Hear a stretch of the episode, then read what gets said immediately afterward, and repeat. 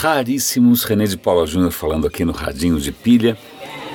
Ia falar bom dia, mas na verdade é boa tarde. De novo, minha manhã foi meio atabalhoada, tive que sair correndo, de ter os vídeos, etc. e tal, mas eu estou conseguindo gravar isso pelo menos aqui lá pelas 3, 4 horas da tarde, melhor do que nada.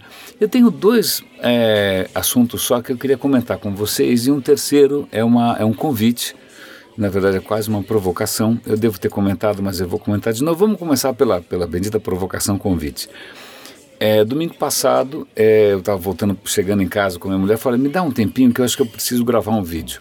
Aí eu montei ali minha câmera e gravei ao vivo, na verdade eu transmiti pelo Facebook ao vivo, uh, uma provocação chamando a atenção é, para a necessidade da gente começar a levar em conta o impacto de tudo que a gente faz. A gente fica nessa fissura por inovação por inovação, uh, da tecnologia para tecnologia, mas o impacto do que a gente faz vem se acumulando, na verdade esse impacto vem crescendo mais do que exponencialmente, né? e ele já está num patamar bastante assustador, eu já falei diversas vezes, a, a Terra só consegue é, produzir sustentavelmente até agosto, dali para frente está no, no cheque especial, eu já fiz vários comentários aqui, talvez até já tenha é, é, chamado atenção para esse vídeo, mas não vale a pena chamar de novo. Né? Eu publiquei esse vídeo no domingo, a repercussão está sendo maior do que eu imaginava, inclusive é, várias empresas e gente em posição bastante é, interessante é, estão se dispondo, então o pessoal do, do Cubo, do Itaú, está é, tá se dispondo a ceder espaço, tem, tem, tem gente de todo quanto é lado aí, tentando ver como é que essa discussão avança. É um estágio super embrionário, é, eu ainda estou tentando elencar pessoas que tenham algo a dizer a esse respeito, já tem gente falando sobre um, um, uma, uma coisa estranha, eu não conhecia, chama Programa de Integridade, acontece que empresas como a Petrobras, que foram muito impactadas aí pela é, corrupção, é, eles estão começando a exigir dos seus fornecedores certificações com relação à integridade. Isso significa governança, significa ética, significa um monte de coisa. Então você percebe que as próprias corporações estão começando já a adotar medidas pensando o que no impacto, nesse caso, o impacto, sei lá, não só financeiro, mas ético e tudo mais. Eu também mencionei recentemente o BNP Paribas, que é um, que é um banco, ele está se negando a fazer negócios com quem tiver um impacto muito negativo no meio ambiente. Então, eu estou reiterando aqui o convite para vocês ouvirem e assistirem e compartilharem essa, essa provocação que eu fiz e eu prometo mantê-los a par do que, do que acontecer. Então, é, é interessante porque muitas vezes eu cito aqui a Technology Review como uma fonte bacana de notícias e conteúdo sobre áreas as mais diversas né, da tecnologia e da inovação. Pois bem, hoje eu quero citar a Technology Review, mas não só para, ah, que beleza, que maravilha, mas para questionar.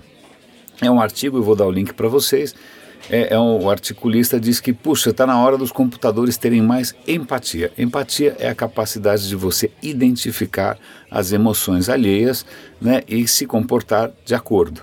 Né? Segundo ele, os computadores deveriam reconhecer quando a gente está triste, quando a gente está bravo, né, e, né, e tentar se adequar a isso e tentar melhorar a situação parece bacana, né? Melhor do que um computador que dá tela azul ou da impressora que nunca funciona quando você mais precisa e não está nem aí para o seu desespero, né? Seria ótimo se a impressora percebesse que realmente você está com pressa.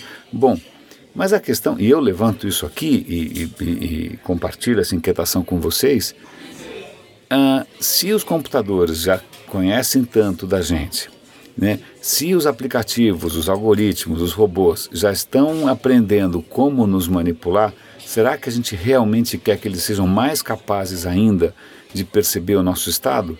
Será que, vamos supor, você está carente, aí o seu celular percebe que você está carente e vem com mais propaganda ainda? Né? O que isso pode estar sendo usado por um anúncio, por um governo, por sei, até por um hacker, não sei.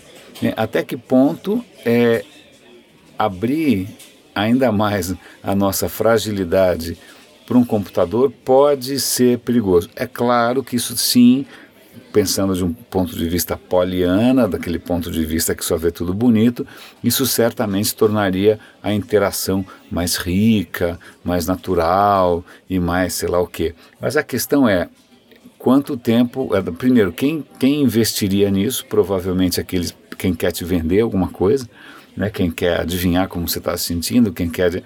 Então, é só para a gente não perder o hábito de questionar as coisas que parecem, em princípio, inócuas.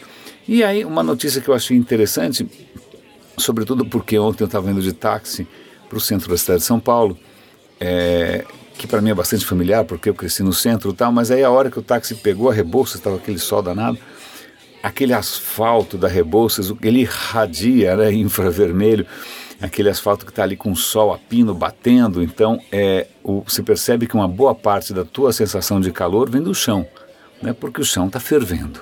Né? E aí há uma inovação bastante interessante, é um produto, na verdade, se, não, se eu não me engano, chama Cool Seal. É, a ideia é a seguinte, é a ideia que você pinte o asfalto de branco. É lógico, não chega a ser 100% branco, mas é de qualquer maneira. A ideia é que você, cobrindo o asfalto com uma camada que seja mais clara, ele absorva menos calor, porque em princípio o asfalto pode absorver 90% do calor que ele recebe. E a temperatura sobe bastante. Então, se você reduzir né, essa absorção de calor através de uma tinta ou de uma cobertura, isso pode ter um impacto, e o cara e tem uma demonstração ali, o cara mostra, de baixar alguns graus, 5, 6 graus Celsius, né, e isso pode ter um impacto nas cidades, né, é, sobretudo cidades altamente asfaltadas, como São Paulo. Eles estão, na verdade, falando de Los Angeles.